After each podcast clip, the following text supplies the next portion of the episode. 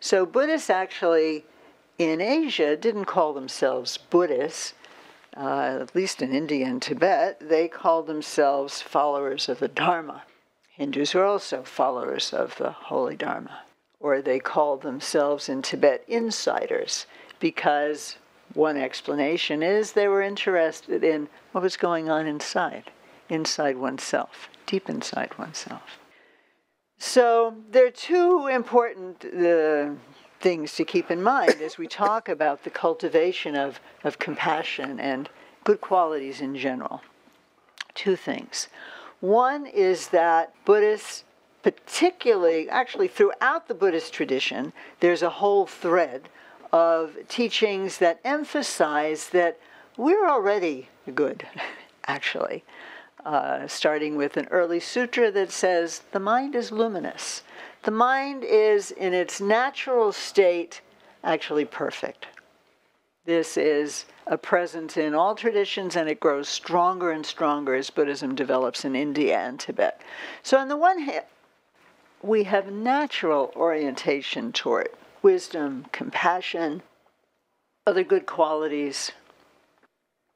On the other hand, we also need training because those qualities, while available and even for most of us preferable, aren't necessarily cooking right there on the top of the stove of our experience in daily life. We know that. We get angry. We get uh, overly attached. We get jealous. We get obsessed with our own problems to the exclusion of anyone else's. So this is also recognized. So we have these two faces, you could say. And throughout the Buddhist tradition, we have ways of reckoning with, describing, and coming in contact with this, these two faces, we could say. Our inherent perfection, Buddhists call it Buddha nature. Mind is pure, the mind is clear.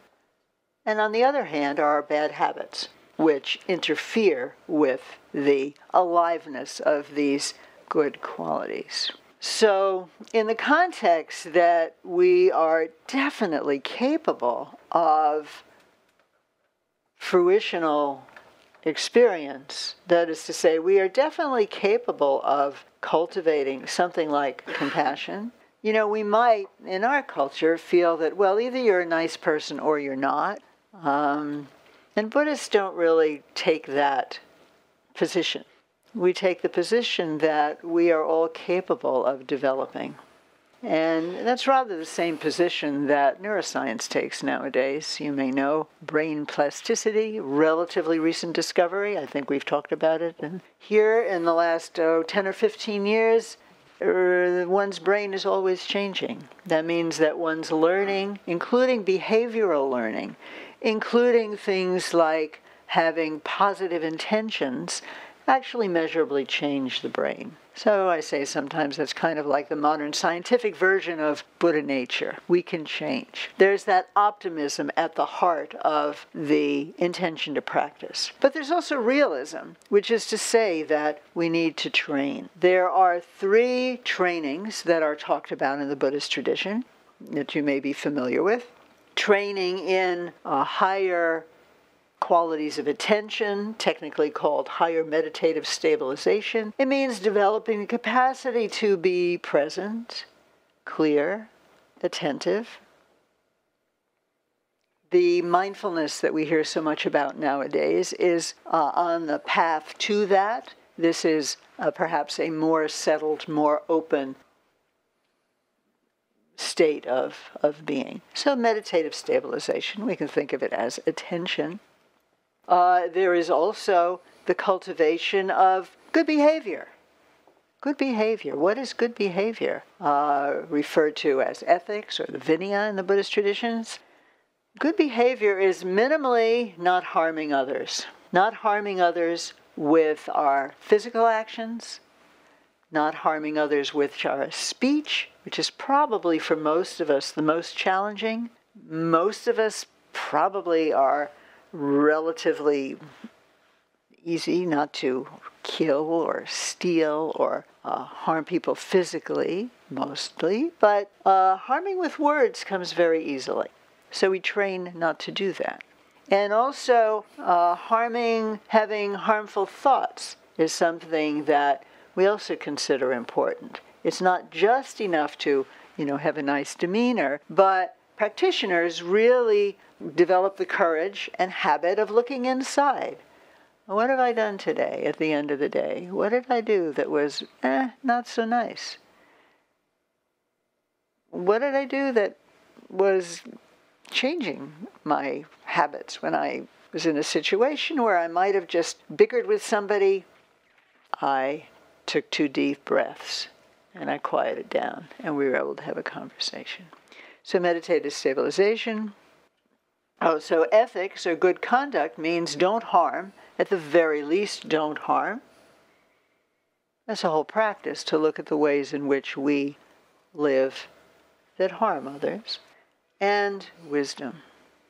Wisdom means knowing you're not the only person in the universe and not the center of it. And knowing also that we make up a lot of what we think is true about how important and real our, our own uh, self is. So, in terms of meditative stabilization, in terms of conduct, in terms of wisdom, compassion is important in every one of these. It requires attention. It certainly is all about not harming and helping if possible, and it is actually the essence of wisdom itself. So, in talking about compassion, we are talking about a very, very central practice, a very, very central way of mind training. Mind training means what it sounds like. It means that we decide, we recognize that yes, I am not as um, kindly or maybe not as relaxed uh, as I, I feel would be optimum recognize that. I'm going to see if I can make some progress to becoming more like what I, I think is possible. When we cultivate compassion, right now I'm using compassion as quite a big word to cover um, a number of qualities. In mind training, one of the things that's quite important is to be quite precise about what we mean, what we are training, what we are in, and what we are trying to cultivate. Uh, at 11 o'clock, as you know, many of you, we sing the four boundless thoughts, the four boundless aspirations. So, in the cultivation of what will it take for me uh, to become less harmful and more helpful? Well, in one way, that's a very personal thing, right? Bless you. We all have our own habits, we all have our own proclivities. And one of the reasons it's good to have uh, friends who are practitioners and teacher is to get a little reflection sometimes. You know, you were really out of bounds when you chewed out so and so just for not tying their shoes. Um, somebody who can give us a little reality testing on our own behavior in a kindly way. One of the uh, challenges of this kind of practice which I'll just say at the very beginning, is of remaining kind to yourself. This is really a very big deal because we say, okay, I, I, want to become more kindly, I want to become more compassionate, and then I fail. I screw up. I get angry. I forget about the whole thing for weeks at a time. Um, there's a tendency then to scold oneself. Oh, I'm bad, I'm bad, I'm bad. And in cultivating kindliness, it's very important to cultivate this for oneself. This is different from selfishness, narcissism, and self centeredness. This is recognizing I'm a human being, I have potential, I have faults. In this, I'm like everyone else. It's actually the possibility of being humble and recognizing our own challenges and our own faults that's going to open the way for us to be able to tolerate this in other people. Put that in your mind when you find yourself irritated with someone, just possibly. It's what you're getting irritated at is something that you have not yet allowed yourself to recognize as something that you do, or at least would like to do. It's a little tricky that way. But kindness to oneself as a practitioner, it's different from self indulgence, it's different from coddling, It's recognizing that I'm a person who has pain. I cover up that pain by being a loudmouth or being too shy or being angry or being overly excited about what other people are doing. Desire, hatred, attachment. But if I just come back to my own experience, I recognize that receiving kindness has been one of the most important things in my whole life. And so, as practitioners, we take time, we take a moment, and you might take a moment now in your own way. When did you experience some kindness? Doesn't have to be the biggest moment in your life. Maybe from a parent, maybe from a relative, maybe from a friend, maybe just a smile, a kind word, somebody willing to listen. Just a moment of kindness that you can recall. And in recalling that, notice how that affects you.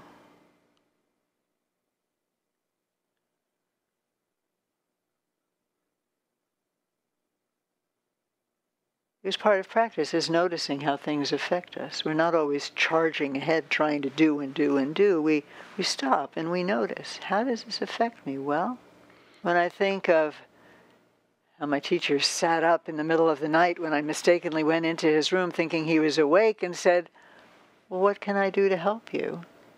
Instead of being angry or go away, I'm sleeping. It was nothing like that. Khetsun Sangpo Rinpoche, some of you met. He was quite elderly at that time. He had worked hard. It was 2.30 in the morning. His wife had told me, oh, I needed something in the room. And she'd, oh, no, it's okay. He's, he's up. So I went in. He wasn't up. But he sat up immediately and, and he just said in the sweetest voice, What can I do to help you? So I remember that. And hopefully you have your own memories. And I notice that I feel, you know, just somehow softer, a little more relaxed, and a little happier. It feels nice. It feels nice to remember that this kind of kindness was was given to me. That's a very important noticing. You know, sometimes practice is about noticing things that we already know and we don't think we need to bother to really sit with. Yeah, yeah, I know. I like it when people are kind to me. But if you really give yourself a moment, wow, that was wonderful. It is like sunshine on a cloudy day, know, to have this memory. So I would like to be more like that. The gifts of kindness that I have received from others, once I sit still a little bit long enough, use my attention, the kind of attention and presence that we practice here, to notice my own experience, I realize what a gift, what a gift kindness is. How can I be more like that? Noticing how much we enjoy, need kindness. We have this wonderful phrase, the milk of human kindness, right? We know just in our own language that kindness is profoundly nourishing. It's life saving, actually. We couldn't live. We wouldn't live as children. We wouldn't live now if there wasn't some modicum of, you know, good behavior, kindler, kindly behavior among us as a group. It's the stuff of life. So recognizing that I want this so much, I can make a connection. This is how other people also feel. And the Buddha famously said, as some of you may remember, said, When I think about all the people throughout space, I realize that no one is more dear to me than myself. But he doesn't stop there. He says, and likewise, so is everyone to their own self dear. In other words, we don't ignore the concern and love and cherishing that we have for ourselves. This is something natural. We use it as a, a stepping stone to oh, this is how everybody else feels too. I'm not the only one in the universe. So we cultivate the quality as part of the process of developing ultimate love and compassion. We cultivate a quality of equanimity.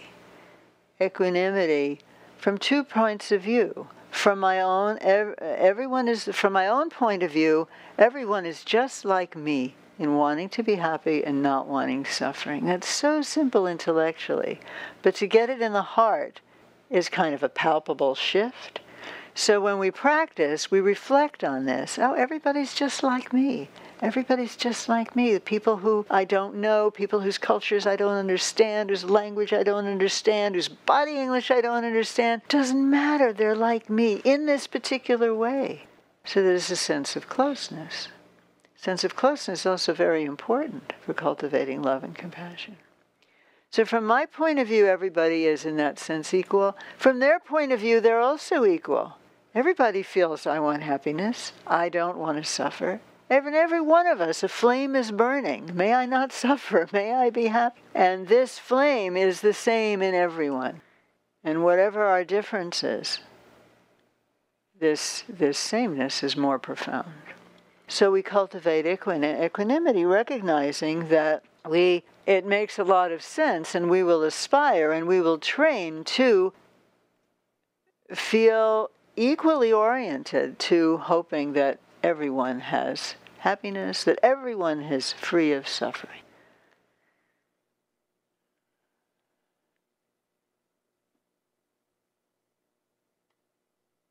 This changes everything it opens to a sense of closeness with others and it requires a sense of closeness with others. Even though we may not understand anything about a person's background or culture, childhood, we can know this and we can, you know, Dalai Lama says, I always treat it, see everybody as brother and sister. Everybody's brother and sister. Human beings, we're brothers and sisters. And actually, we really are. Now we, we learn more and more about, you know, the what's the word? Archangel Eve. The we have the same great, great, great, great. We really are one family. And how we forget that, and in a way, how shocking that is. So we need to remind ourselves. Sense of closeness is quite important to cultivate. It is part of what we cultivate when we cultivate love and compassion. Love specifically uh, is a wish that oneself and others be happy and that they have the causes of happiness which turn out to be qualities like gratitude and um, kindliness. These are actually causes of happiness. Compassion specifically, it's the other side of the coin, but as practitioners, we can make a distinction in cultivating equanimity, just very briefly described right now, love, a wish that others have happiness. Now, we feel this very naturally for some people our family or your friend says, I've got to take a test, I've got a new job, and we go, Yay, fantastic. People we don't like, we're in competition with, they don't like us, they get a job, they have some good fortune. Huh, we don't like it at all. now we have to notice that. When we notice that, that is a sign of recognizing our own lack of equanimity. Wonderful thing to notice. I'm not equanimous. I am actually not equally happy when everybody has good fortune. The compassion is the wish that people be free from suffering. It's a little different, right? Being free from suffering is not identical with being happy. So, in mind training, we try to get quite precise about what we are cultivating. And joy is taking joy and really taking joy and delight in whatever good fortune people have. It's specifically an antidote to jealousy, which is nice. Jealousy, really corrosive, right? Really hard, hard thing to deal with. As is so these four qualities can develop as we, first of all, have the aspiration to develop that mind goes beyond before all things, says the Dhammapada. First thing we need is our intention.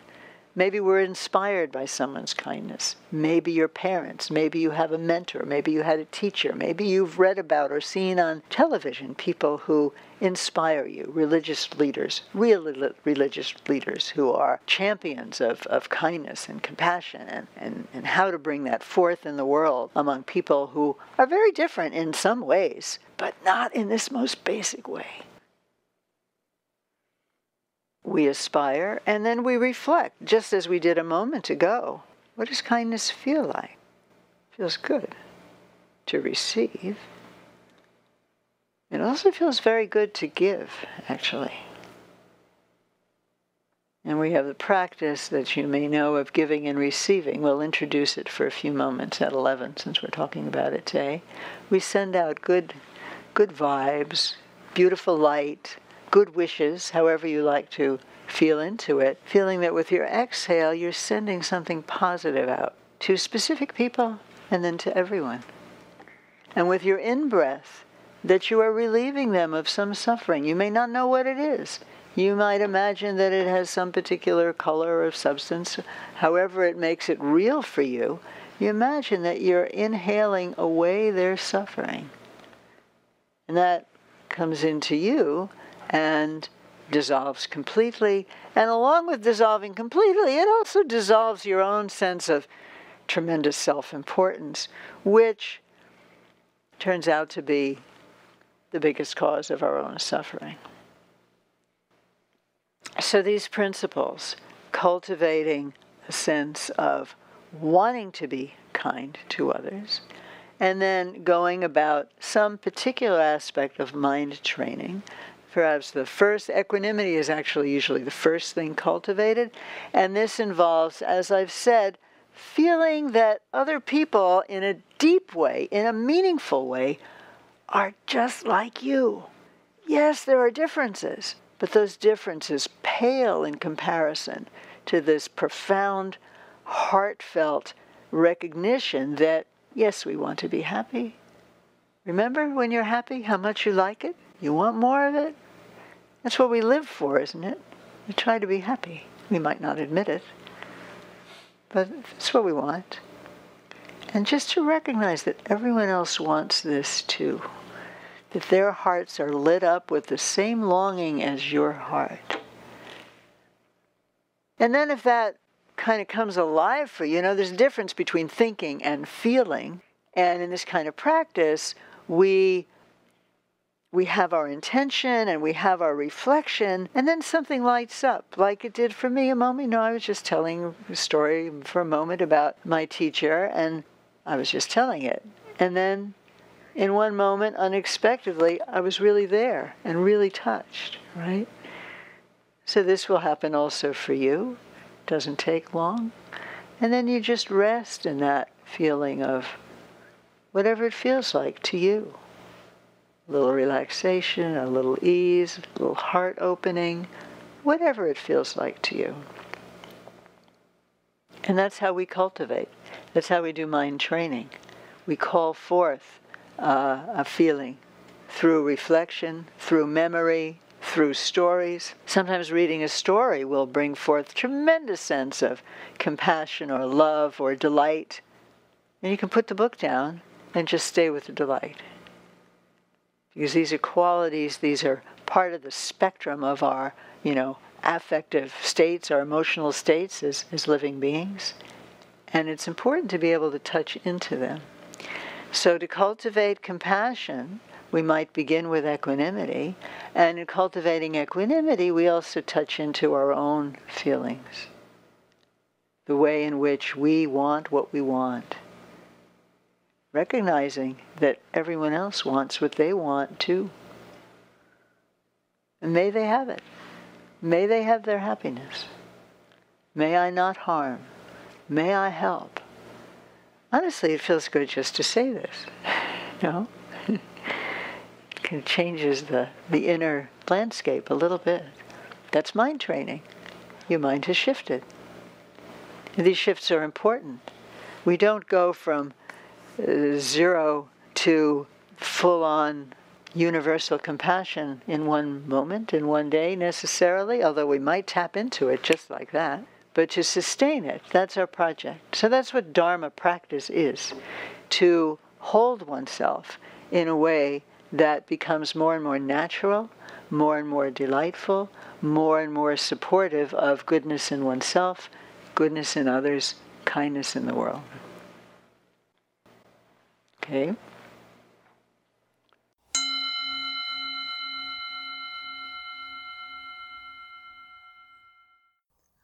If you enjoyed this teaching, please visit our website, dawnmountain.org, to subscribe to this course and find other great Dharma offerings. May all beings always have happiness and its causes. May all beings always be free of pain and its causes.